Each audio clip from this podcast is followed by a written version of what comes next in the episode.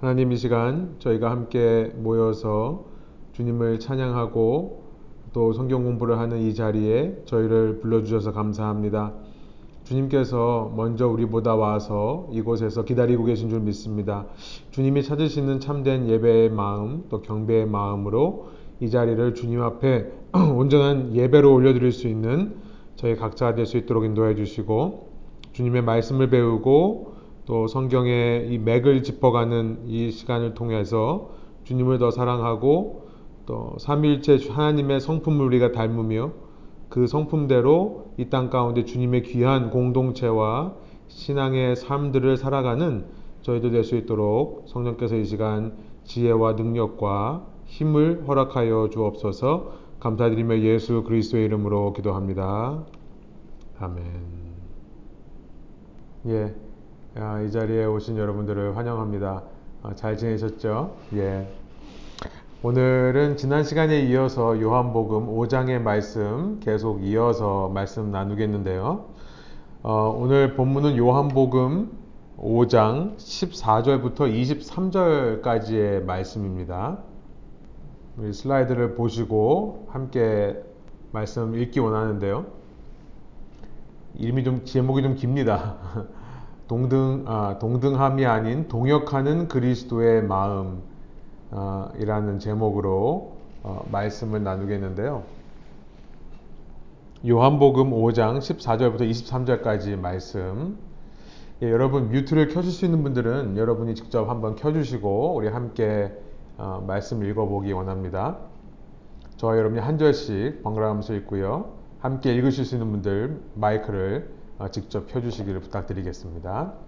제가 14절부터 어, 짝수절 읽을 테니까 여러분께서 홀수절 읽어주시면 되겠습니다. 세 번역으로 한번 읽어보겠습니다.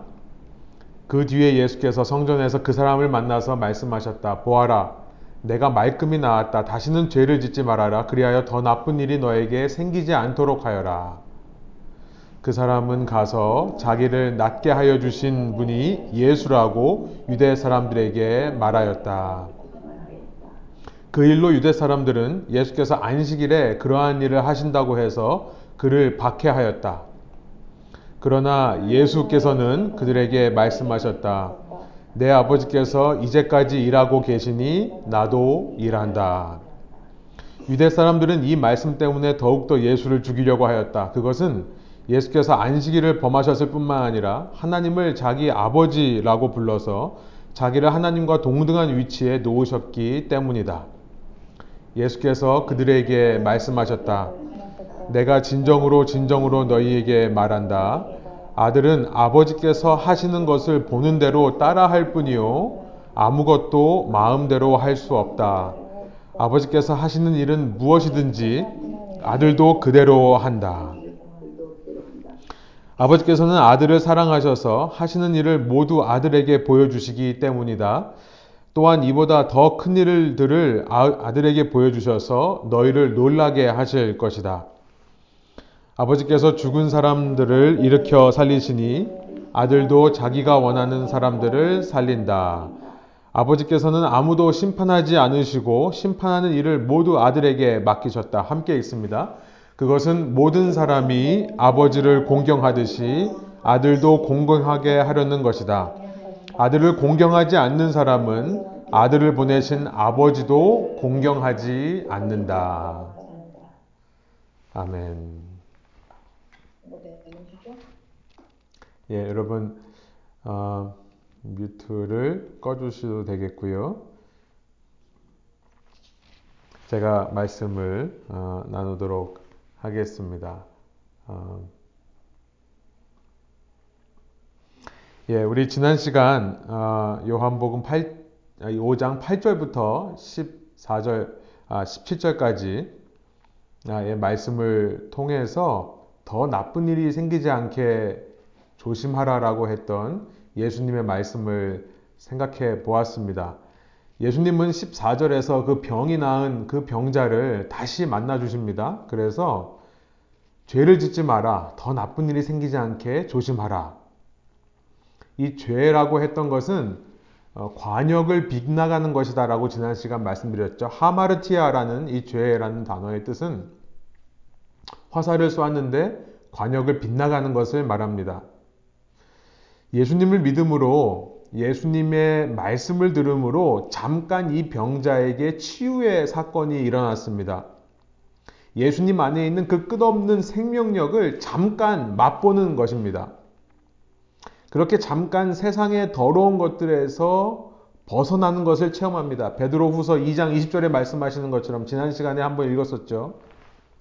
그렇게 세상의 더러운 것들로부터 잠깐 벗어남을 경험합니다. 그런데 그 체험을 바탕으로 해서 예수를 더 알고 예수를 더 사랑하고 예수를 더 증거하는 삶을 사는 것이 아닌 그가 주는 유익만을 목표로 삼으면 관역에서 벗어나게 됩니다. 예를 들어서 건강을 어, 회복한 자가 예수님보다 건강을 더 붙들고 사는 그런 꼴과 같습니다. 하나님의 은혜로 어려움에서 벗어난 자가 어려움이 없는 형통한 삶, 어려움이 없는 안정된 삶만을 목표로 살아가는 것, 관역을 빗나가는 것입니다. 이 병자는 38년 동안 이 병의 지배를 받았습니다. 미신의 지배를 받았던 사람입니다. 그런 그가 예수님을 만나 병에서 놓이는 이 생명과 샬롬, 웰빙, 평안을 경험하게 되는데요. 그런데 유대 지도자들이 와서 11절에 보니 너가 자리를 들고 가는 것이 안식일에 하면 안 되는 일이다라고 추궁합니다. 그를 지적하자 곧바로 이 병자는요, 이것은 나를 낫게 한 사람의 책임이다 라고 자기의 책임을 떠넘기는 말을 하게 됩니다. 왜 자기의 책임을 회피하려고 할까요? 아직 자기 잠깐 그 샬롬을 맛봤던 사람이 이제 계속 안정된 삶을 살고 싶은 거겠죠. 후에 예수님께서 다시 14절 이 병자를 만나 주셔서 더 나쁜 일이 생기지 않게 하라라고 경고해 주시는데요. 그는 15절에 보니까 곧바로 유대 종교 지도자들에게 가서 자기를 낫게 해줬던 그 사람이 예수였다라고 고자질을 합니다. 15절에 나와 있는 이 행동은요, 지난 시간도 말씀드렸지만 예수를 전하는 게 아닙니다. 예수의 이름을 알리는 것이 아닙니다. 그 예수의 이름을 가지고 유대 종교 지도자들에게 가서 고자질을 하는 겁니다.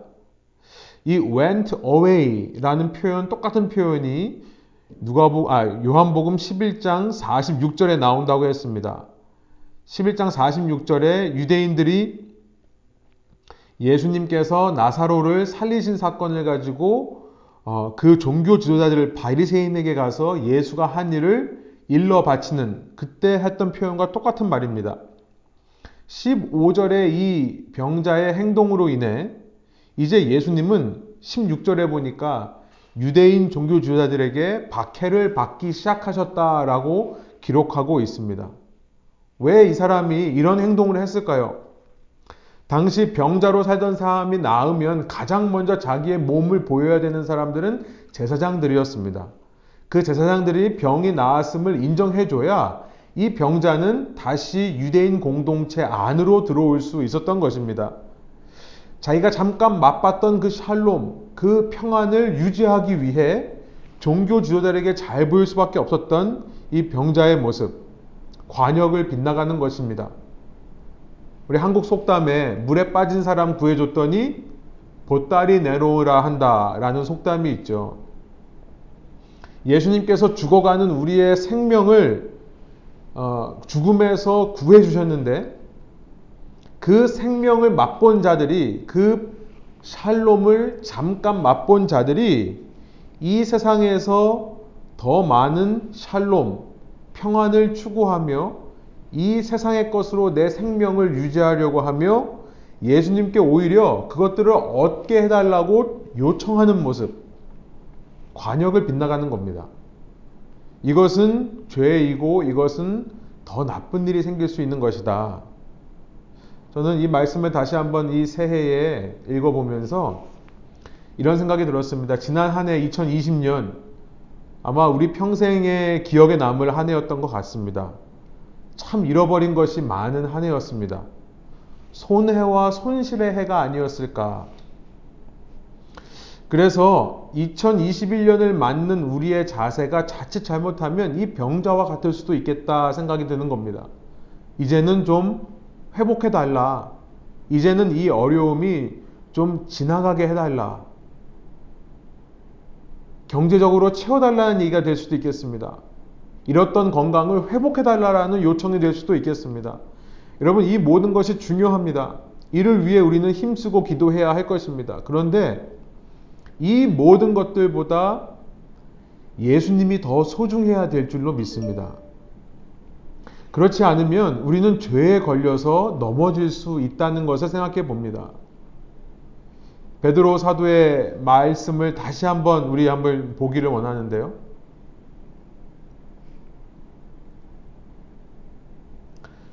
베드로 사도가 베드로후서 2장 20절에서 이렇게 말하는 거죠.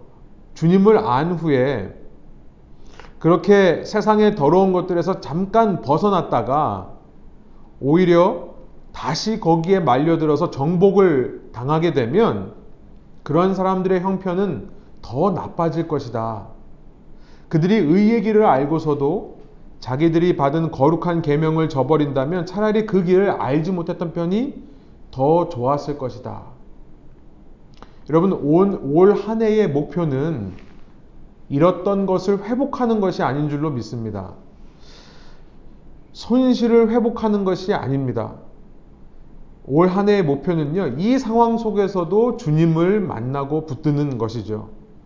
2021년 한 해, 2020년과 실은 많이 다를 것 같지는 않습니다.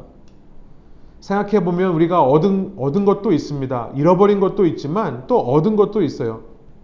이 팬데믹의 유익이 무엇일까를 생각해 보면요.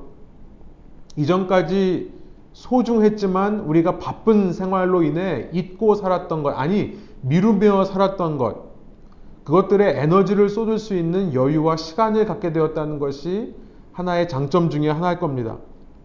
특별히 영적으로 보면 침체기가 아니라 오히려 부흥기가 될 수 있는 기회라 생각이 듭니다. 모두가 좀 쉬어가는 이때에 좀 더 신앙에 투자할 수 있는 에너지와 시간이 있는 것입니다. 신앙이 재정비되는 모습들을 봅니다. 시간의 여유가 있기 때문에 어느 때보다 더 말씀에 집중하는 일들을 보게 됩니다. 제가 약 배달하는 한 권사님은 평소에 1년에 1독 하는데 올 작년에는 1, 1독이 아니라 3독을 하셨다라고 하더라고요. 여러분, 우리의 목표가 무엇일까 생각을 해봅니다. 저는 마태복음 6장 33절의 말씀처럼 그 무엇보다 주님의 나라와 주님의 의를 구하는 것이 우리의 목표가 되어야 된다 생각이 듭니다. 그때 우리에게 필요한 모든 것이 더해지는 역사도 체험될 것입니다. 16절에 보니까 이 일로 인해 유대 사람들은 예수가 안식일에 그런 일을 행한다고 해서 그를 박해하기 시작했다라고 어, 말하고 있습니다. 그러나 예수께서는 그들에게 말씀하십니다. 내 아버지께서 이제까지 일하고 계시니 나도 일한다. 유대 사람들은 이 말씀 때문에 더욱더 예수를 죽이려고 하였답니다. 그것은 예수께서 안식일을 범하셨을 뿐만 아니라 하나님을 자기 아버지라고 불러서 자기를 하나님과 동등한 위치에 놓았기 때문이다라고 18절이 말씀합니다. 안식일을 범하실 뿐만 아니라 하나님을 가리켜서 아버지라고 말씀하시는 예수님. 내 아버지라고 불러서 하나님과 자신을 동등한 위치에 두어 이제 유대 사람들이 그를 대놓고 죽이려고 한다. 신성 모독죄에 해당하게 되는 것입니다. 유대인들 생각에 사람의 아들은 사람이고요. 개의 아들은 개고 하나님의 아들은 하나님이라는 말입니다. 유대인에게 있어서 하나님이라고 하는 존재는 유일신이죠. 하나밖에 없는 신입니다. 어, 인간이 자신을 하나님의 아들이라고 말하는 것은 이 유대교 신앙에서는 있을 수 없는 일이었습니다. 이것은 사실 이방 종교에나 있는 일이에요. 당시 바벨론이나 로마 왕국이나 시리아 제국 같은 경우에 왕들이 자신을 가리켜서 신의 아들이라고 불렀었습니다. 이방 종교에서나 하는 쓸데없는 이야기라고 유대인들은 생각했습니다. 여러분 성경 어디를 봐도 하나, 사람이 하나님의 아들이 될 수 있다고 했던 구절이 없습니다. 이 구약 성경의 특징 중에 하나인데요. 이 창세기를 연구하시는 분들이 이 고대 근동 지방에 비슷한 창세 역사가 있다는 기록들을 많이 함께 연구합니다. 아마 한 번쯤 들어보셨는지 모르겠습니다.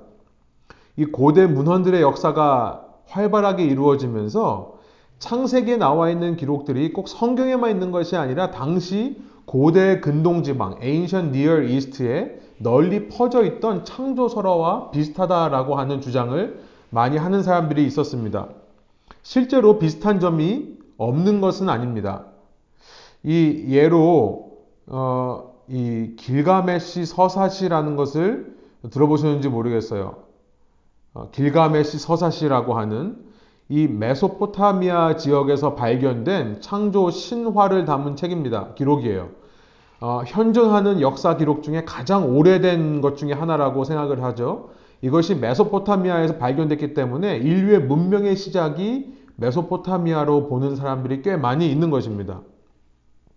이 길가메시 서사시에 보면 홍수 심판에 대한 얘기가 나옵니다. 또 뱀이 어, 타락하게 해서 뱀 때문에 이 불멸성, 이 이모탈리티, 그죠? 죽지 않은 이 불멸성을 잃어버렸다라고 하는 기록들도 나옵니다. 또 어, 바벨론 창조 설화를 보면 세상이 창조될 때 궁창이 둘로 나뉘어서 하나는 하늘이 되고 하나는 땅이 되었다라는 내용. 이렇게 창세기에 담겨 있는 창조 설화와 창조 이야기와 비슷한 설화들이 신화들이 이 주, 주변 지역 국가에 있었습니다. 그런데요.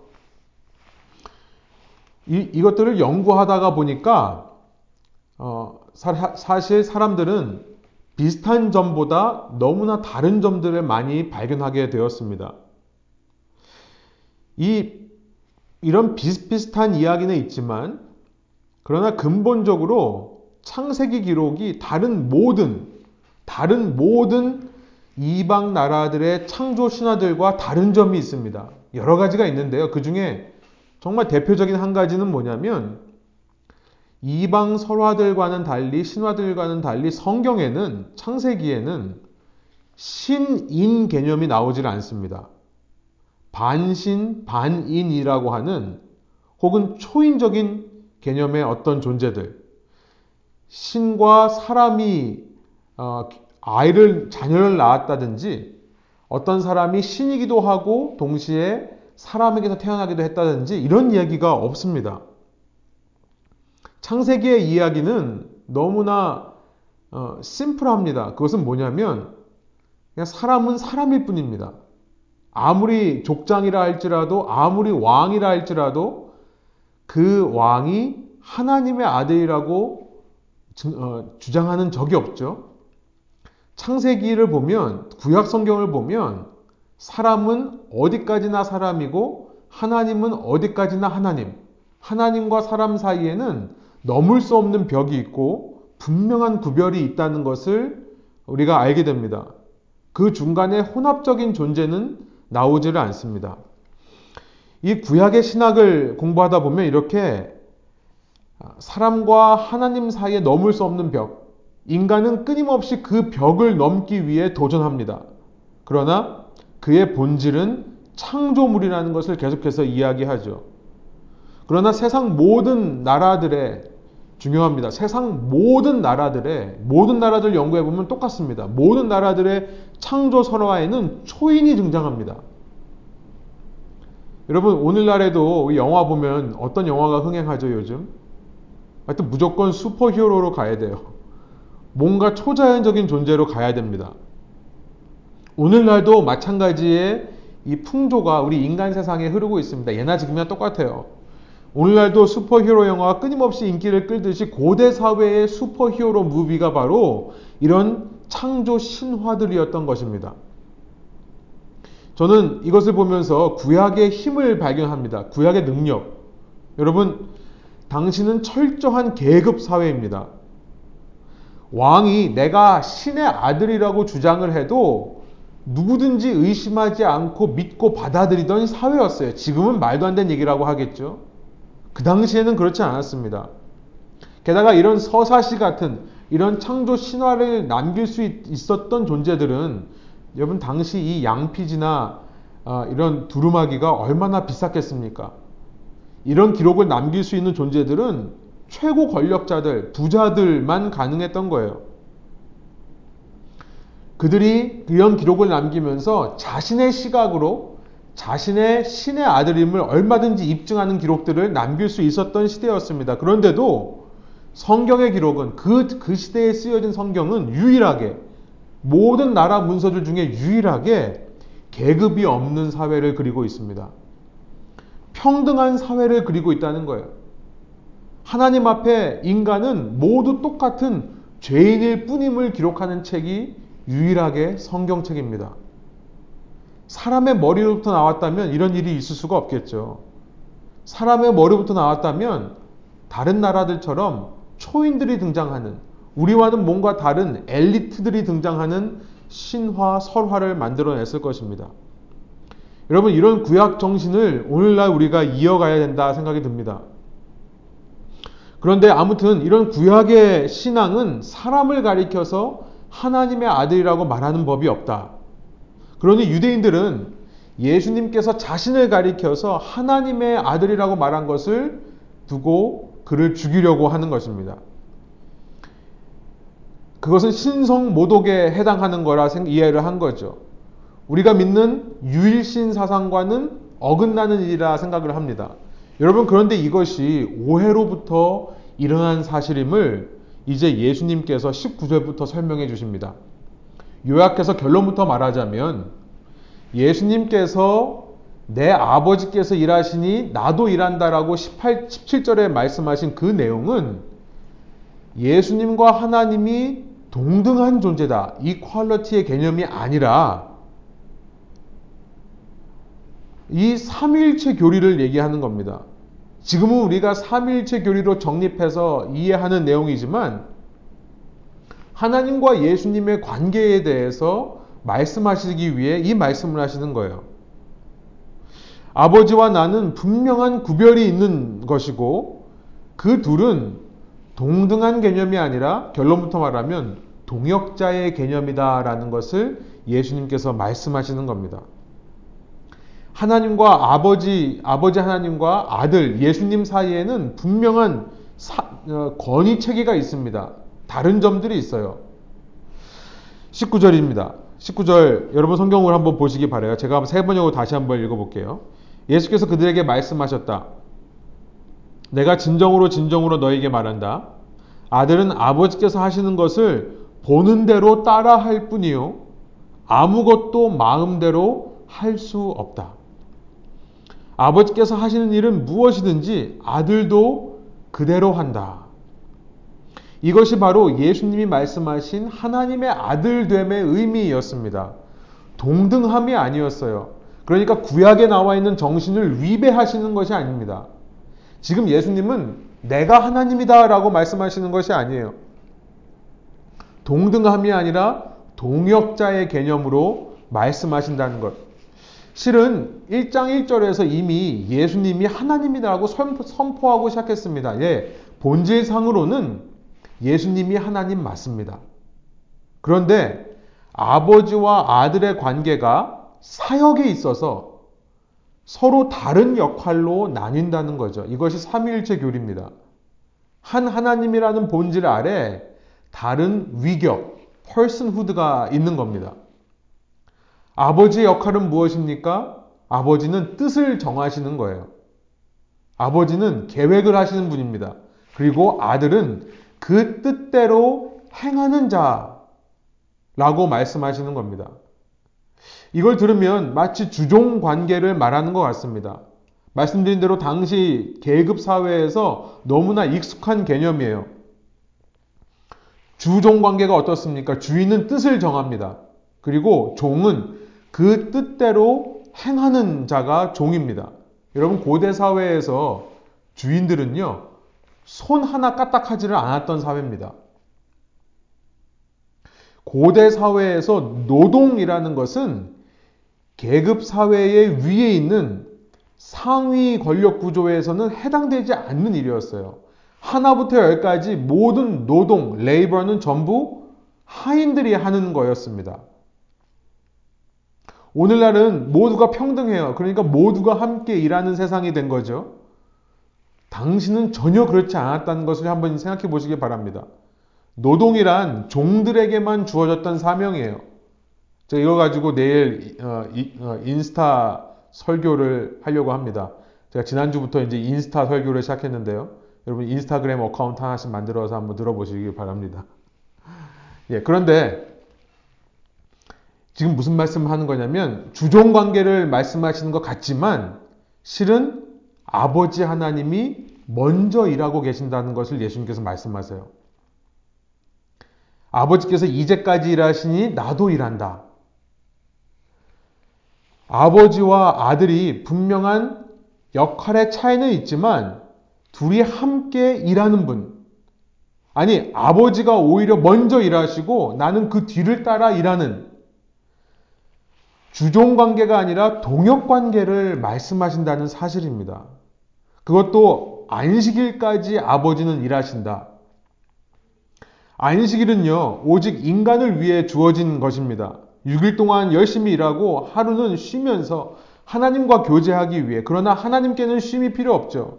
하나님은 지치거나 곤비치 아니하시는 분이라고 노래합니다. 하나님은 더 친밀한 것을 위해 뭔가를 쉴 필요도 없습니다. 뭔가를 더 노력하실 필요도 없으세요. 이미 충분히 친밀한 관계를 유지할 수 있는 분이세요.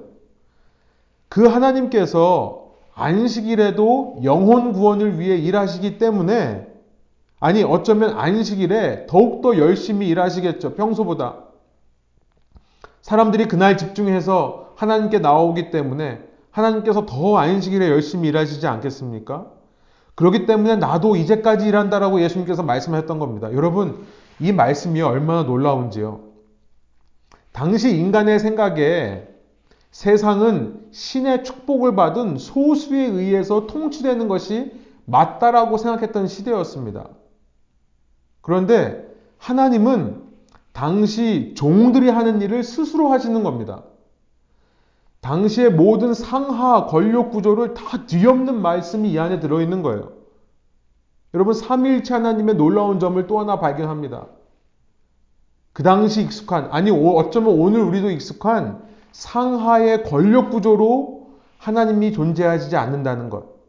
하나님 안에서 다른 역할이 있긴 하지만 그 하나님은 서로 협력하며 협업하며 함께 연합하여 동역하는 관계라는 것을 예수님께서 말씀해 주시는 겁니다. 여러분, 이런 하나님을 믿는 자들이 어떻게 상하 수직의 권력 구조를 만들 수 있겠습니까? 이어서 계속해서 이렇게 말씀하십니다. 20절과 20, 20, 절부터 22절에 보면 아버지께서는 아들을 사랑하셔서 하시는 일을 모두 아들에게 보여주신다. 또 이보다 더 큰 일을 아들에게 보여주셔서 너희를 놀라게 하실 것이다.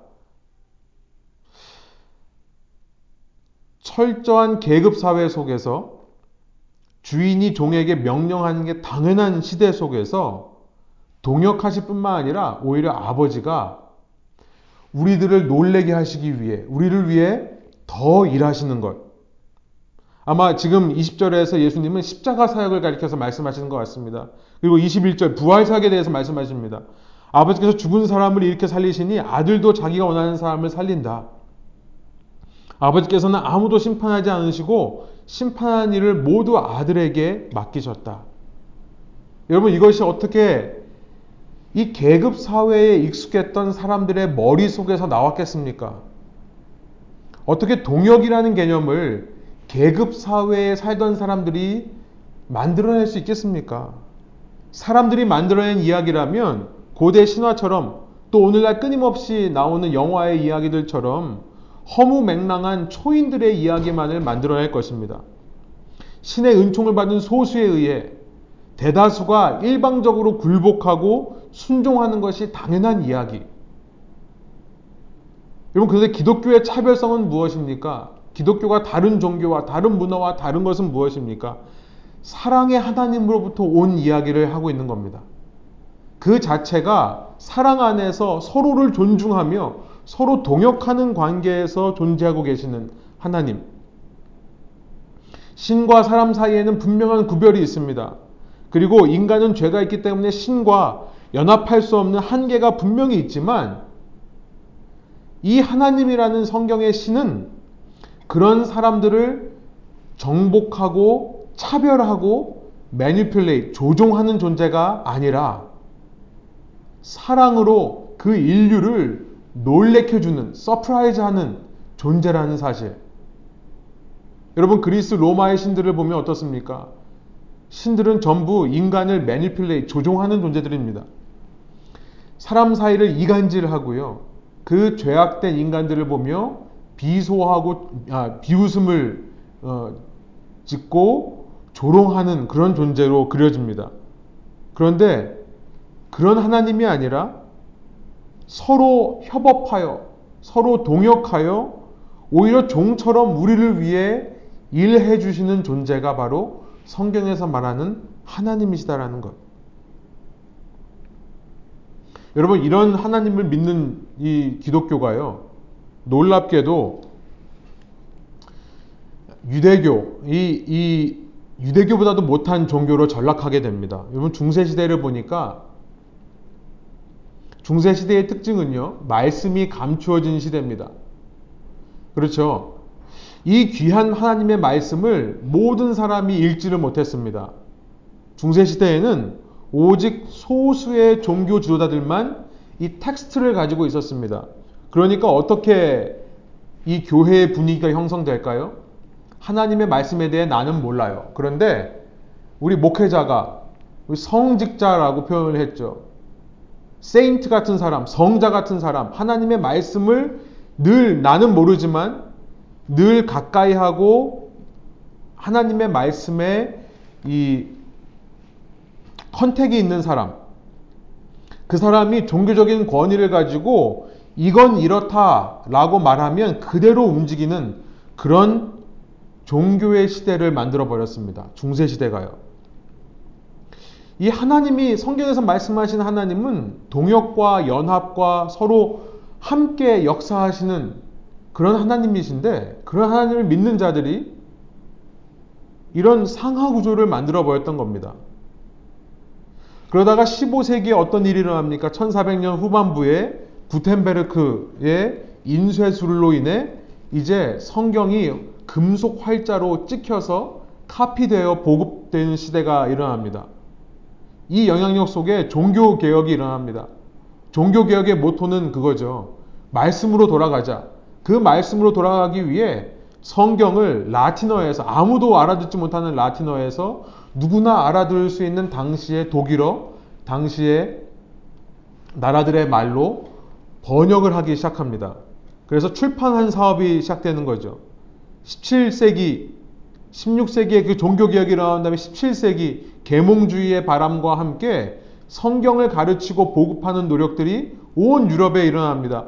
그런데도 아직까지 성직자의 역할은 중요한 시대로 남습니다. 왜냐하면 성경은 손에 쥐어졌지만 스스로 그 성경을 읽을 수가 없는 거예요.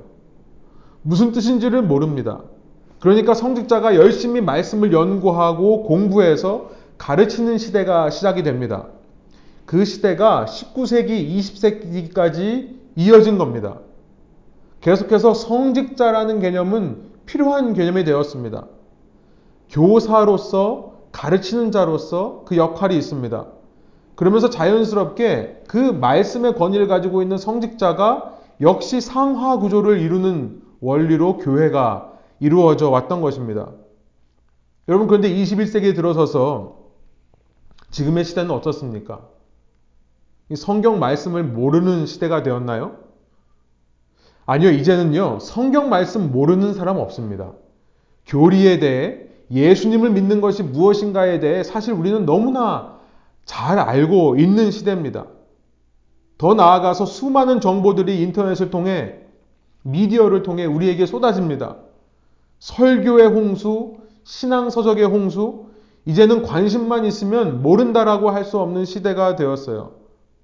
기존 성직자 중심의 신앙에서 성직자만이 말씀을 알고 성직자만이 말씀을 풀어줄 수 있는 시대에서 이제는 벗어나는 시대가 시작된 겁니다. 그러면 무엇이 중요한 시대가 된 걸까요? 목회자 한 사람의 그 성직자로서의 영향력과 권위가 어, 없어지긴 시대이기 때문에 교회에 위기가 온 겁니까? 많은 목회자들은 그렇게 생각합니다. 이 교권이 흘린다, 흔들린다라고 생각을 해요. 강대상에서 설교하는 이 설교의 힘이 약화되었다. 하나님의 말씀이 땅에 떨어지는 시대라고 생각합니다. 아니요, 저는 그렇게 생각하지 않습니다. 오히려 참 신앙이 드러날 기회가 되었습니다. 여러분, 목회자 한 사람의 권위가 줄어들면 줄어들수록 저는 이 삼위일체 하나님의 협업, 동역하는 관계가 드러날 것이라 생각하기 때문입니다. 교회 안에서 사역자와 사역자가 상하 구조로 이루, 어지지 않을 수 있다면 우리가 믿는 삼위일체 하나님처럼 함께 동역하고 협업하는 관계가 될 수 있다면 사역자와 성도가 사역자가 오더하면 성도가 따라가는 이런 상하 구조가 아니라 함께 협력하는 시대로 바뀔 수 있다면 여러분 함께 소통하고 함께 만들어가는 교회의 모습이 될 수 있다면 여러분 이것이 오늘날 이 말씀을 우리 삶에 이루는 길이 아닐까? 우리가 믿는 이 삼위일체 하나님을 조금이라도 닮을 수 있는 길이 아닐까? 저는 생각합니다. 많은 사람들이 이 코비드 사태를 통해서 한 10년, 15년 후에 우리 삶에 올 것이 1년 만에 우리 삶에 다가왔다라고 생각을 합니다. 갑자기 우리에게 밀어닥쳤다. 언젠가는 올 것이었는데 밀어닥, 불어닥쳤다라고 생각합니다. 부정적인 의미도 있겠지만 저는 긍정적인 의미에서 이 교회 모든 이 권력 구조와 교회의 모든 시스템들의 변화가 10년, 15년이 지나서 이루어질 것이 갑자기 해야만 되는 그런 요구의 시대로 다가온 것이 저는 어쩌면 하나님께서 이 마지막 때에 교회를 급격하게 떠나는 이 다음 세대들을 바라보시며 이, 이 일들을 통해 이루시고자 하는 계획이 아닐까 생각해 보게 되는 것입니다. 물론 삼일체 하나님처럼 교회 안에 역할은 분명히 있습니다.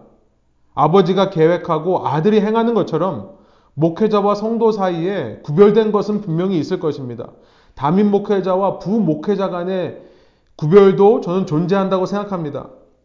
한때 팀 미니스트리 얘기를 많이 했는데요. 팀 사역. 하지만 팀 사역의 어려운 점은 어, 잘 될 때에는 함께 힘을 모을 수 있지만 어려움을 겪을 때에는 서로 블레임할 수 있는 구조로 가기가 쉽습니다.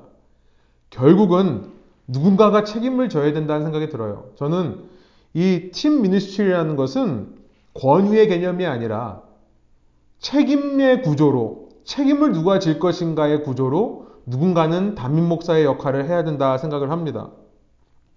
저는 이 말씀을 읽으면서 이렇게 아버지께서 이제까지 일하시니 나도 일한다 라고 말씀하시는 예수님.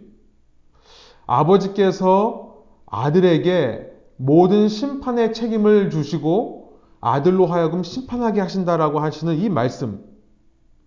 이걸, 이걸, 이 말씀을 생각해 보면서 저는 이 시기를 통해 우리가 손실을 회복하는 방향으로 갈 것이 아니라 전혀 다른 도약의 길로 가야겠다 생각이 들었습니다. 이 시기가 위험이 아니라 기회라는 생각이 드는 것입니다. 삼일체 하나님처럼 교회가 연합하여 목회자를 중심으로 서로 사랑하며 연합하여 소통할 수 있는 기회. 여러분 젊은 세대가 급격하게 교회를 떠나고 있는 실정이었습니다. 많은 이유가 있었지만 근본적으로 이 젊은 세대들이 교회를 급격하게 떠나고 가나안 성도라고 하는 안나가를 거꾸로 했죠. 놀라운 것이 그 가나안, 성, 가나안 성도들이 오히려 시대를 앞서갔던 선구자라는 이야기가 이제 나, 나오고 있습니다. 그런데 그들이 그렇게 교회를 떠나갔던 이유, 근본적인 이유는 한 가지입니다. 교회가 중세 시대의 권위 구조에서 벗어나고 있지 못하는 모습을 봤기 때문에 그런 겁니다. 여러분 이 시대에 필요한 교회 모습 주님을 닮아 소통하고 서로 무엇보다 지위, 직분, 고하를 막론하고 나이 고하를 막론하고 서로 섬기며 돌보는 아니 오히려 높은 사람일수록 주님의 마음처럼 주님의 모습처럼 더 섬기려고 하는 우리 하나님 아버지의 모습처럼 더 섬기고 일하려고 하는 모습 그 모습이 이제 드러나야 되는 시기가 아닌가 생각을 해보는 것입니다. 빌립보서 2장 1절부터 8절의 말씀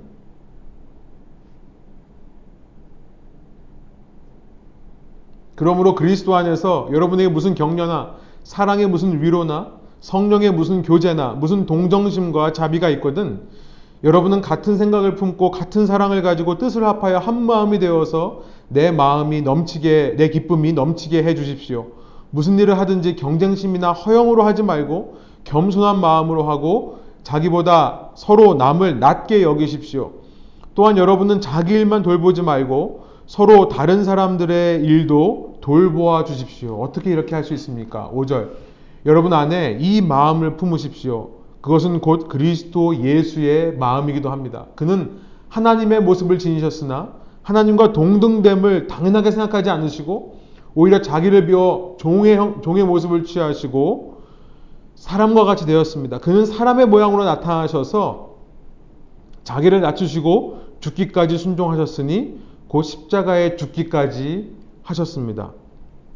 여러분 이 그리스도의 마음을 갖는 것 이것이야말로 우리가 그리스도의 아, 그 그리스도를 공경하는 삶을 사는 것이 아니겠습니까? 23절 오늘 본문이 이렇게 말씀합니다.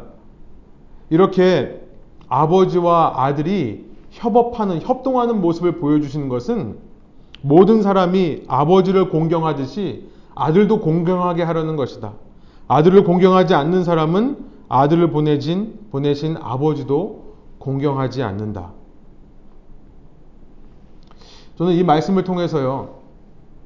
수천 년 전에 우리 하나님은 구약의 말씀을 통해 이미 당신의 겸손한 성품을 우리에게 보여주셨다 생각합니다.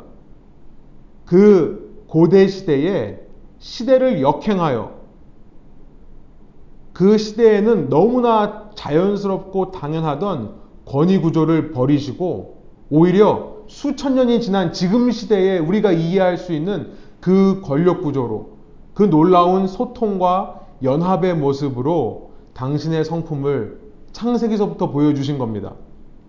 여러분, 지금 시대는 거꾸로가 되었습니다. 이제는 그런 하나님의 모습이 아니면 거부당하는 시대가 되었습니다.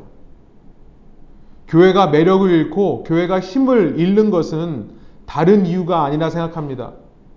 오늘 본문에서 말씀하시는 하나님의 성품을 보여주지 못하기 때문이다 생각이 들어요.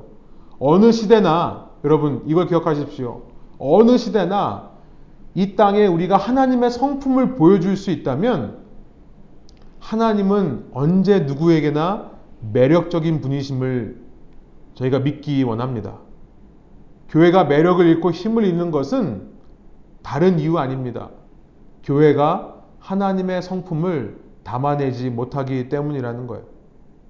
저는 이 올 한 해를 시작하며 우리가 함께 이 위기를 기회 삼아 이 삼위일체 하나님의 성품과 동역의 원리로 세워지는 교회 공동체를 이루어 보는 올 한 해 되기를 원합니다. 예수님께서 늘 말씀하셨던 것처럼 누구든지 높아지고자 하는 자는 낮아져야 한다. 너희 중에 누구든지 으뜸이 되고자 하는 자는 종이 되어야 한다 했던 말씀을 기억하시기 원합니다. 신앙의 연수가 높을수록 교회에서 직분이 있을수록 우리 삼위일체 하나님의 모습처럼 서로 더 낮게 낮은 모습으로 겸손하게 연합하여 서로 소통하며 우리 함께 동역하는 그런 귀한 관계가 될 때에 저희 그런 저희 교회의 모습을 통해 이 시대에 주님의 성품이 드러나기를 원하고요. 우리의 목표는 그게 전부입니다. 주님의 성품이 드러나면 그 주님이 그 주님이 가지고 계신 온 세대 문화를 다 포함하는 그 매력이 저희를 통해 드러나게 될 줄로 믿습니다. 함께 기도하시겠습니다. 하나님 이 시간 주님께서 말씀하신 동등함이라는 것은 우리가 생각하는 어, 이퀄러티가 아니라 어, 주님 안에서 아, 한, 하나님 안에서 어, 한, 아버지와 아들과 성령이 함께 동역하는 아름다운 연합의 모습이라는 것을 말씀해 주시니 감사합니다. 그 삼일째 하나님을 믿는 자로서 우리의 삶을 돌아볼 때에 너무나 협동하지 못하고 다른 사람과 특별히 나와 생각이 조금이라도 다른 사람과 함께 지내지 못하고 어, 내 편, 내 편을 만들어서 나와 마음이 맞는 사람들과만 있기를 편애하는 우리의 신앙의 모습들이 있지 않았나 돌아보게 해주시니 감사합니다. 주님, 이 어려운 때에 다시 한번 저희가 어, 주님의 성품으로 변화되고 주님의 성품으로 저희 공동체를 이루는 귀한 각오를 할 수 있는 이 시기가 될 수 있도록 인도하여 주십시오. 어, 우리가 함께 어, 모이지 못하는 시대, 그러나 모이지 못하는 시대가 아니라 어쩌면 우리가 지금까지 모임을 갖지 않았던 자들을 되돌아볼 수 있는 그들에게 동일한 사랑과 동일한 관심을 흘려보낼 수 있는 절호의 기회인지도 모르겠습니다. 우리가 관계가 서운했던 사람, 관계가 어려웠다는 사람, 사람이 있다면 이 시기에 오히려 우리가 그들에게 다가갈 수 있는 기회가 되는지도 모르겠습니다. 주님, 우리 공동체가 그런 사랑으로 연합하시는 주님의 성품을 담아낼 수 있는 공동체 될 수 있도록 인도해 주시고 누구든지 으뜸이 되고자 하는 자는 종이 되어 섬기는 그 주님의 모습으로 정말 안식일까지 우리를 구원하시기 위해 역사하시고 일하시는 그 하나님의 성품을 닮은 자로 우리가 헌신되고 그런 공동체의 끈을 어, 이어갈 때에 주님 그 테두리 안에서 저희가 주님의 선한 영향력을 발휘할 수 있도록 인도해 주시고 그 선한 영향력이 이 사랑에 식어지는 시대에 우리의 울타리를 넘어 누군가에게 소망과 희망의 메시지로 전해질 수 있는 저희 공동체와 사역될 수 있도록 인도하여 주옵소서 한 해를 그렇게 인도하셔 주님께 감사드리고 주님을 기대하며 예수 그리스도의 이름으로 기도합니다. 아멘. 예, 어, 우리 함께 좀 메시지를 들으시면서 생각나시는 것, 또 나누시기 원하는 것 있으시면 좀 함께 나누시는 시간을 가질까요? 제가 짧게 하려고 했는데 좀 많이 길어졌네요. 혹시 내용 중에 좀 어렵거나 복잡한 내용들이 좀 있었는데요. 다시 한번 어, 뭐 질문해 보시기 원하시는 부분이 있으면 질문하셔도 됩니다. 혹은 말씀을 들으면서 어떤 생각이 들어지시는지도 좀 자유롭게 나눠주시면 좋겠어요.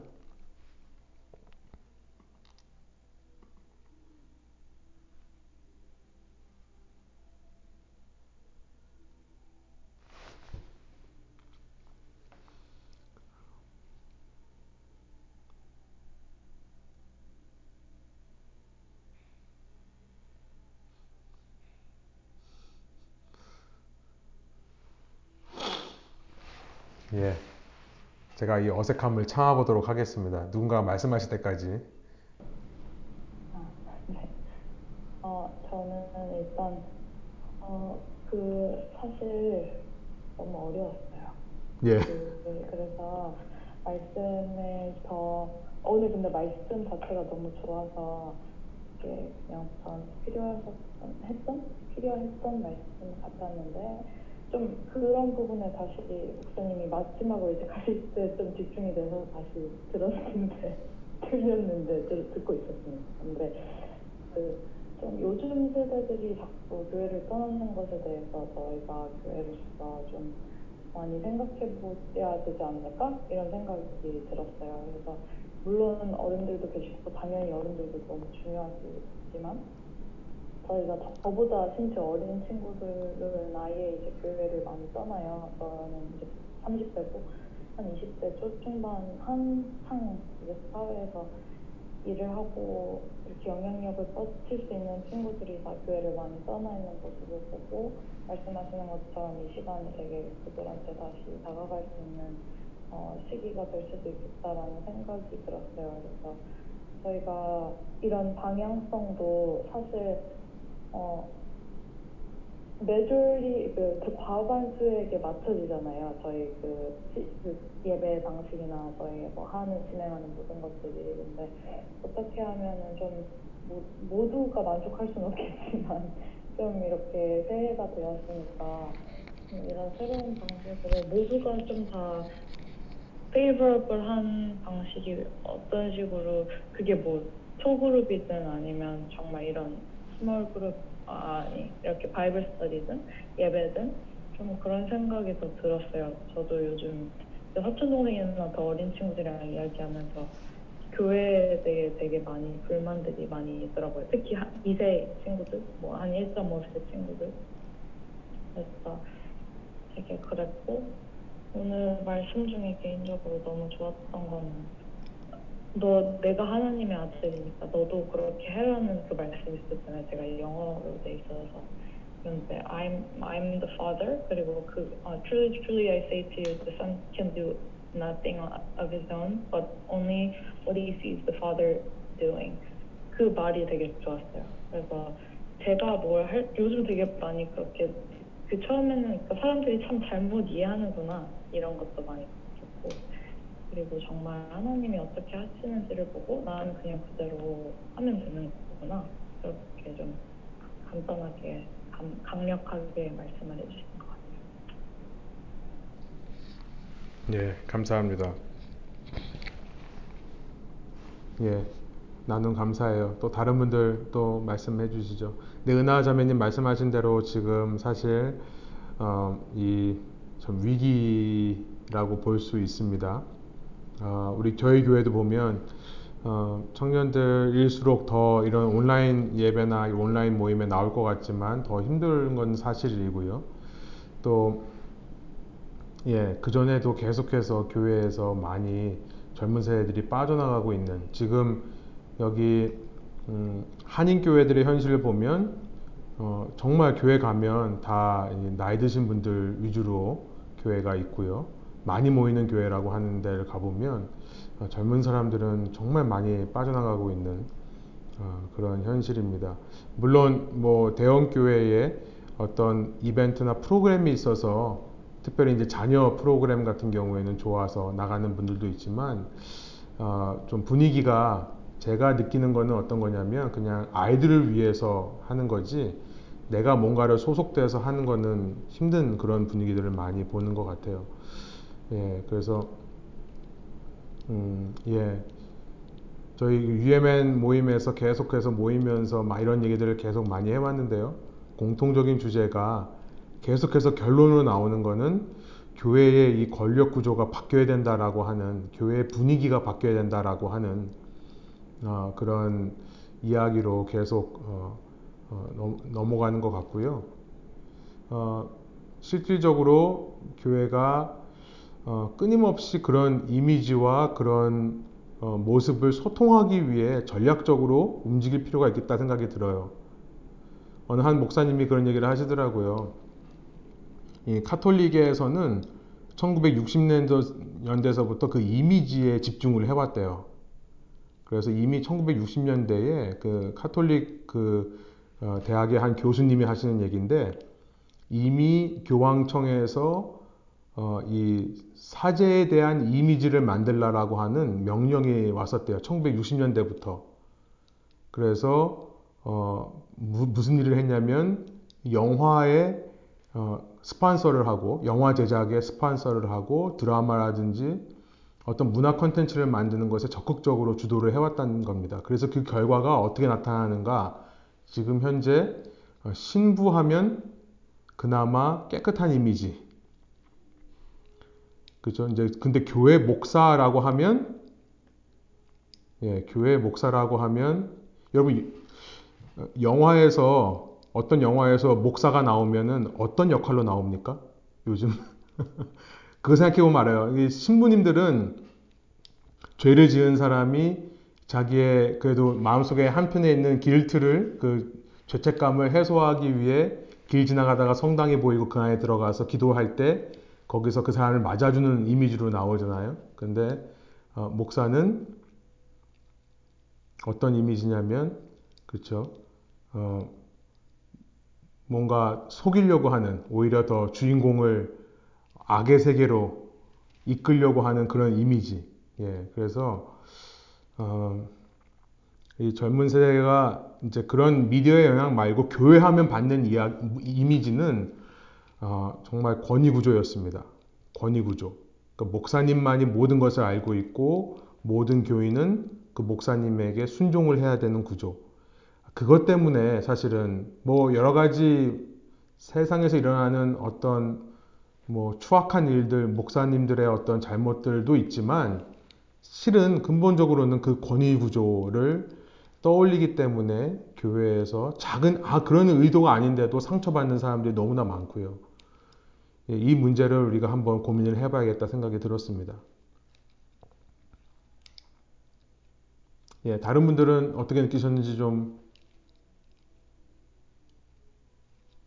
저는 오늘 새롭게 말씀을 들으면서 이제 새롭게 다가온 게 소통과 연합의 하나님이라고 그게 어 새롭게 다가왔는데 사실 모르는 건 아닌데 늘 우리가 이제 하나님에 대해서 있는 이미지가 막내 삶을 딱 잡고 그러니까 우리가 막 죄를 지으면 안 되고 말씀에 순종해야 되고 착하게 살아야 되고 막 아니면 벌 받고 막 이런 이미지도 우리가 많이 갖고 있는데 하나님은 정말 우리와 늘 소통하고 싶어 하시고 연합하고 그걸 원하시는데 우리가 하나님이 가진 이미 그런 잘못된 이미지 때문에 하나님한테 더 많이 다가가지 못하지 않나 그런 것도 생각해보고 또 어떻게 보면 부모와 자식 관계 같다 진짜 우리가 애들을 혼내고 막 화를 내고 그러면은 어 그래서 애들이 말을 잘 들으면 어 그때는 그 문제가 해결되지만 정말로 부모로서 원하는 게 그게 아니잖아요. 나랑 끊임없이 소통하고 내가 원하는 걸 미리 알아주길 원하고 대화하길 원하고 어, 나도 사랑하지만 또 사랑받기 원하는 계속 그런 어, 되게 인티메트한 관계를 원하는데 하나님도 우리에게 그런 걸 원하시는데 정말 소통하고 연합 그거를 좀 많이 잊고 그동안 있지 않았나 그런 생각이 들었어요. 저는 오늘 들으면서.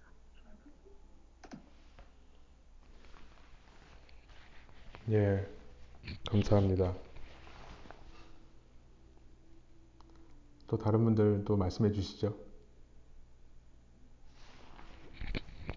오늘 그 성령 하나님에 대한 이야기는 없었었고 이제 하나님과 예수님의 그런 연합과 동역에 대한 말씀만 하셨는데 어, 그 삼위일체 하나님은 그 완전한 연합이시고 또 그분들의 관계는 또 완전하시다 하셨잖아요.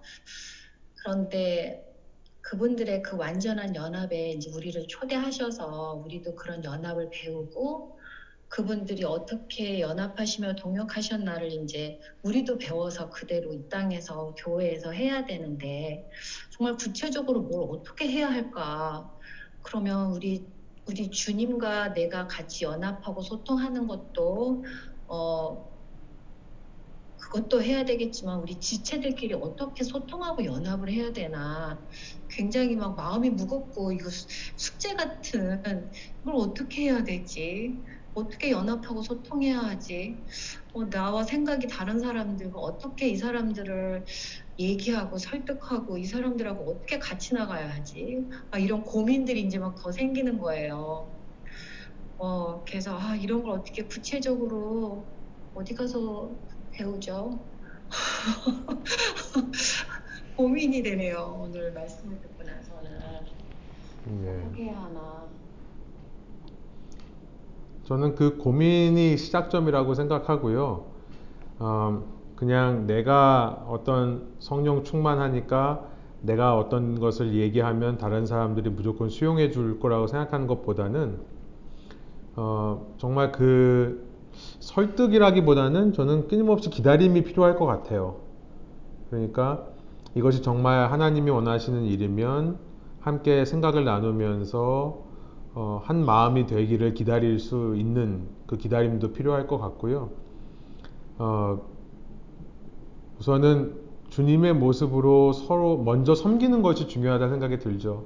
예, 소통이라고 하는 것이 되게 중요한 게 어, 어, 뭐 어쨌든 지금은 소통의 시대에는 분명한 것 같아요.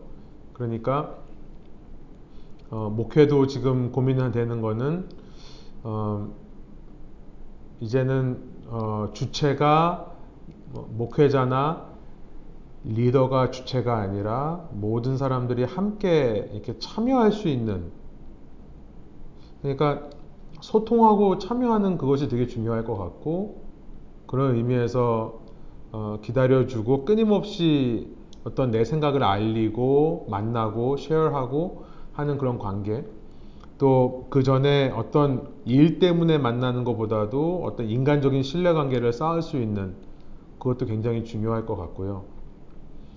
어, 여러 가지가 좀 예, 쉽지는 않죠. 생각이 다른 사람들을 계속 이렇게 언제까지 기다려주고 언제까지 참아주고 할까 생각도 들지만 실질적인 노력이 조금 필요할 것 같다는 생각도 들고요. 계속해서 어, 만나고 이야기하고 소통할 수 있는 어, 떤 어떤 분이 이런 얘기를 하더라고요.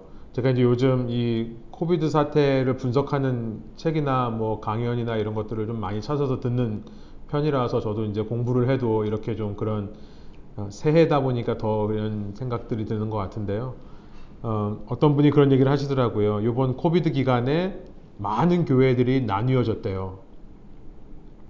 나뉘어질 일들이 너무나 많았대요. 특별히 미국에 있는 교회들은 어, 이뭐 심지어 마스크를 써야 되느냐 안 써야 되느냐 뭐 지금은 뭐 백신을 맞아야 되느냐 안 맞아야 되느냐 이걸 가지고 굉장히 많이 분열이 일어나고 어, 교회가 어려움을 겪으니까 모이지 못하고 어려움이 겪으니까 어, 여러분 우리는 인간은요 참 이 아벨을 아벨을 찾아요 어려움을 겪으면 하나님과의 관계가 막히면 하나님과의 제사, 예배가 막히면 꼭 그걸 blame할 대상을 찾죠. 어, 그래서 어, 실제로 COVID 기간 동안에 문을 닫게 된 교회들도 많고 어려움을 당하는 교회들도 많이 있다고 합니다. 근데 그 원인이 소통의 부재라고 보통 얘기를 해요. 어, 만일 이 COVID 기간 동안에 무언가를 새롭게 시도하고 그리고 그것을 시도했었을 때 교회가 별다른 나님 없이 올 수 있었다라고 하면 그 교회는 소통이 일어나고 있는 교회다. 누가 이런 진단을 하더라고요. 저는 그 얘기를 들으면서 아, 저희, 저희 교회가 그래도 소통이 안 되는 교회는 아니구나. 그런 생각을 했습니다. 앞, 제 생각에는 끊임없이 소통하는 노력은 필요할 것 같아요. 내 생각, 내가 왜 이걸 중요하다고 생각하는지 계속해서 알리고 기도하면서 어, 함께 의견을 나누고 어, 모르겠어요. 저의, 저의 고민은 그거예요. 이제 소속감을 어떻게 하면 느끼게 해줄 수 있을까라는 것이 가장 큰 고민인 것 같아요. 소속감을 느끼게 해주려면 그들의 의견이 반영이 되어야 되고, 내 의견이 아니라 그들이 원하는 것들을 받아주고 함께 만들어가야 그래야 소속감이 일어나는 것 같습니다. 예. 그래서 이제 소속감이 사역자들도 그래요. 부, 부교육자나 혹은 함께 이제 담임 목사 이외에 함께 동역하시는 분들에게 어, 담임 목사님이 자꾸 잔소리를 하고 이거 해라 저거 해라 하면 일은 되죠. 근데 소속감은 떨어지죠. 그래서 저도 이제 마음 먹고 제가 정말 마음에 마음 굳게 먹고 하는 건 뭐냐면은 기다려 주는 거예요. 그분이 스스로 이 교회가 내 교회다라는 생각이 들 때까지 근데 그것만 들면 그 다음부터는 하지 말라고 해도 하거든요. 그러니까 저희가 아마 교회를 이루는 데 있어서는 앞으로 그런 모습들도 더 필요하지 않을까. 정말 기다려주고, 어, 내가 주도해서 하는 사역이 아니라, 어, 그들에게 소속감이 들 수 있도록, 어, 그들의 의견들을 반영할 수 있는, 뭐 그런 게 되면 좋겠죠. 네, 어려운 얘기입니다. 어, 저는 어, 그 강력한 카리스마를 발, 발휘하는 지도자 밑에서 교회가 하나로 연합되어서 일들을 이루어가는 것이 나쁘다고 생각하지는 않습니다. 사실 그것을 통해 어, 우리 지금 이제 60세, 뭐 70대 되시는 분들 사실 그것을 통해 부흥을 경험했던 분들이에요. 어떤 카리스메릭 지도자들 밑에서 그 목사님을 중심으로 교회가 딱 단합이 돼서 정말 위대한 일들을 이루어왔습니다. 저는 굉장히 그건 중요하다고 생각해요. 다만 이제는 시대가 좀 달라졌다라는 거죠. 시대가 그것이 먹힐 시대가 아니라는 것. 계속해서 교회가 그런 패러다임으로 남아있다 보면 지금과 같이 젊은 세대가 점점 더 빠져나가게 된다는 것. 그래서 이제는 어, 그, 그때는 하나님께서 그런 지도자들을 통해 그런 교회를 통해 이루셨다면 이제 우리가 꿈꿔야 되는 교회는 조금 다른 교회가 아닐까. 그것이 잘못됐다는 것이 아니라 어, 예. 그런데 그게 더 익숙하신 분들한테는 더 많은 희생이 요구되는 거죠. 그 희생을 주님의 마음으로 우리가 한번 감당해 보자 이런 얘기입니다.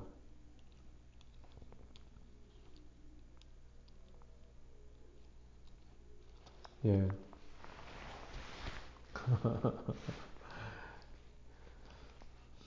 더 뭐 나누실 말씀 있으십니까?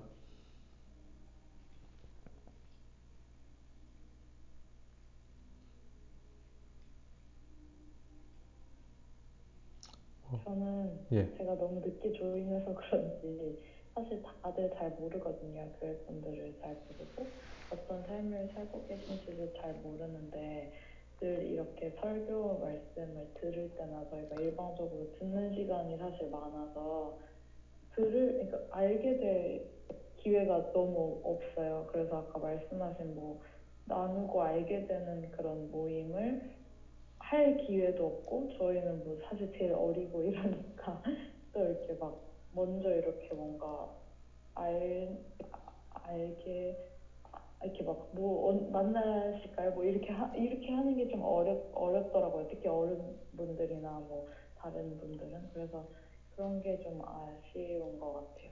그런 게 아쉽고 아쉬워요. 이게 언제까지 갈지 모르니까 코로나가. 네, 맞아요.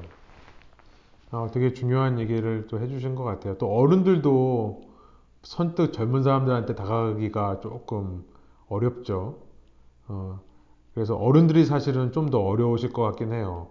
괜히 막 또, 뭐, 왜냐면 이렇게 나이 드시면 드실수록 조금 위축되는 건 있는 거 사실인 것 같아요. 내가 이렇게 또 막 만나자 그러면 이상하게 보지 않을까, 싫은데 억지로 하지 않을까 생각도 하시고 그러는 것 같아서.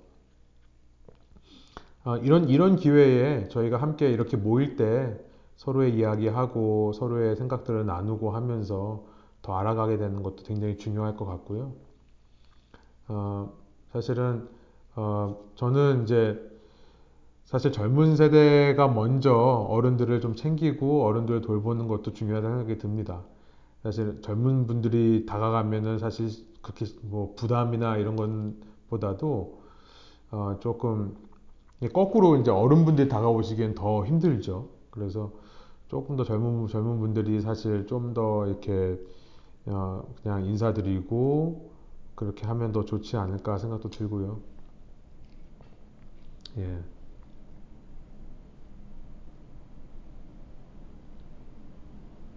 저희 연령대가 다른 교회 가면은 그래도 젊은 축이거든요. 맞아요. 근데 이제 대본 교회 있다 보니까 연로한 축객분들하고 저희 어 그 어, 레본에 있는 게 너무 좋은 거죠. 어, 그러니까 아직 어른으로 될 만큼 그런 나이도 아닌데 교회에서 그런 위치에 있더라고요. 어느 날 보니까. 어, 그래서 저희도 사실 뭐 어, 그 상하 구조 뭐 이렇게 목사님이 일방적으로 하는 그런 그런 분위기에서 자라난 세대이기도 하거든요. 그렇지만 그렇다고 그것을 그렇게 좋아하는 그런 세대는 아니고 아 바뀌어야 되겠다라는 생각이 더 많은 그런 세대고 굉장히 우리 나이가 우리 세대가 젊은 친구들하고 또 연세에 있으신 분들하고 참 그 중간에서 뭘 어떻게 잘할 수 있을까 저는 나름대로 고민을 하고 어, 그 중간 역할을 좀 우리가 해야 되겠다라는 생각을 늘 하고는 있는데 그러기에는 우리 열, 연령대가 이렇게 연로한 축에 껴 있는 것 같아서 어, 좀 속상도 하지만 예, 아, 은하자매 어, 언제 보니 나도 역커플이었는데 언제 보니까 이렇게 돼 있더라고 예. 그죠 어머니 예. 어머니 마이크 키시고 말씀 좀 해주세요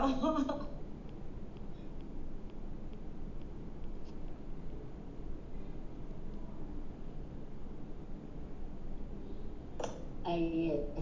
저는 완전히 뒷방 노인 된 느낌이에요.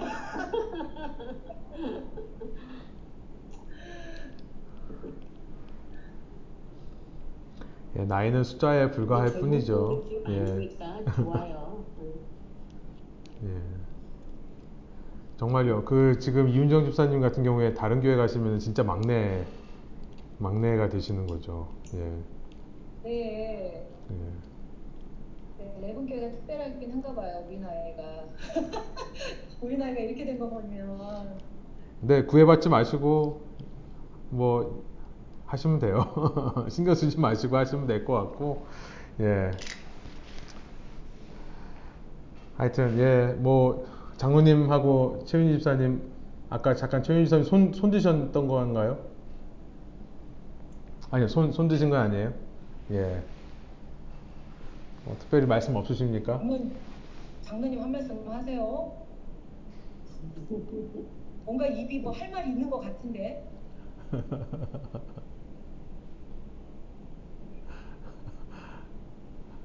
어, 장로님이 엄청 골프 프로라는 소문이 도는데 어? 어, 골프 프로 다섯 소문이 가네요. 그래서 아, 옛날 얘기. 저희 한번 어떻게 저희 커플을 코칭을 한번 해주시면 완전 사이드바 어. 어, 예, 저기 저 이중호 집사님하고 최진국 장로님 두 분. 아, 예. 네. 저는 그렇게 생각해요. 지금 뭐 계속해서 우리가 소통해야 되고 우리가 또 섬겨야 된다는 말을 우리가 뭐요 근래에 와서 듣는 건 아니잖아요. 어떻게 보면은 우리가 신앙인이 되고서부터 계속 들어왔던 말이거든요. 근데 그게 어떻게 그 공동체 속에서 잘 녹아지지가 않기 때문에 또 어떻게 보면 그 자기의 그런 어, 생각들이 주장들이 너무 또 강하다 보니까 또 이렇게 부딪히는 경우가 많은데 아까 우리 목사님 말씀하신 대로 이제 좀 변화가 있는 교회 공동체가 되기 위해서는 그런 방법들을 잘 좀 우리가 옛날과 같은 그런 그 이때 여태까지 지내왔던 그런 방법들이 아니라 좀 다른 방법으로 앞으로 이렇게 좀 같이 소통하고 섬길 수 있는 기회들을 어, 서로에게 줄 수 있는 그런 시간들이 필요할 것 같아요. 저는 좀 우리 우리 그 레븐 철치를 이렇게 보면서 어, 그 순들을 이렇게 이제 순정이다 보니까 순들 얘기들 자주 들어보고 하는데 순들을 순들에서는 되게 그러한 것들이 되게 스트롱하게 느껴져요. 근데 공동체를 이렇게 다 묶어서 보면은 그게 이렇게 또그 그 순에서만큼 그렇게 그런 소통과 성경이 잘 이루어지지 않는 경우가 있거든요. 제가 제 생각은 뭐 앞으로 우리 목사님께서 어떠한 방법으로 이러한 문제들을 해결해 나가실지는 잘 모르겠지만 우리 또 은하 자매님도 그렇고 우리 또 우리 어머님도 그리, 그 그런 생각이신 것 같아서 한 번쯤은 우리가 좀 순도 한 번씩은 바꿔볼 필요가 있지 않겠나라는 생각을 저는 예전부터 했었었거든요. 어. 그래서 아예, 아예 바꾼다고?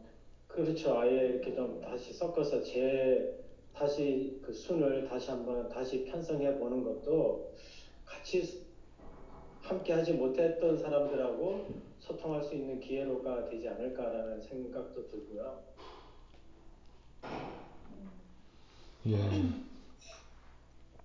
한번 그것도 저희가 진지하게 한번 고민해 볼 필요는 있을 것 같다는 생각이 드네요. 계속 그런 그런 의견들이 나오고 있기도 하고 하니까 예. 어, 아니면 순, 순 말고 이제 순을 넘어서서 뭔가를 교제할 수 있는 어떤 뭐 것들을 한다든지 뭐 다른 교회에서 말하는 뭐 선교회 같은 거죠. 그러니까 연령대별로 뭐 성별로 한번 묶는다든지 이렇게 해볼 수도 있지만 저희는 또 교회가 크지 않은 교회이기 때문에 많은 사람들이 뭐 이렇게 예, 한번 고민해보는 것도 좋을 것 같아요. 예, 그런 방법도 다들 어, 좋아하시면 그렇게 한번 더 해볼 수도 있는 거고. 예.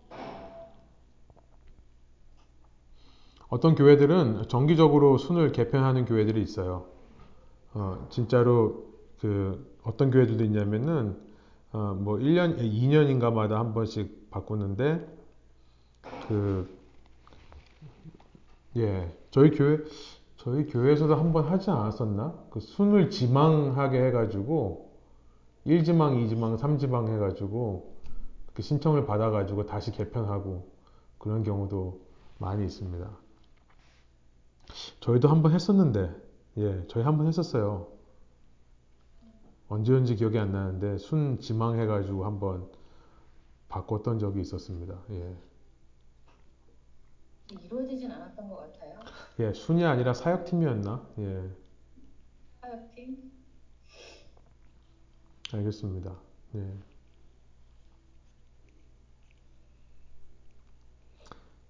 오일성 사님, 오양수 권사님은 잘 지내시죠?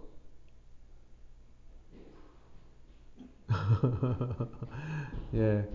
하여튼 두 분 늘 그 자리에 이렇게 지켜주셔서 감사드리고. 권사님 뭐 특별히 나누신 말씀 있으신가요, 집사님?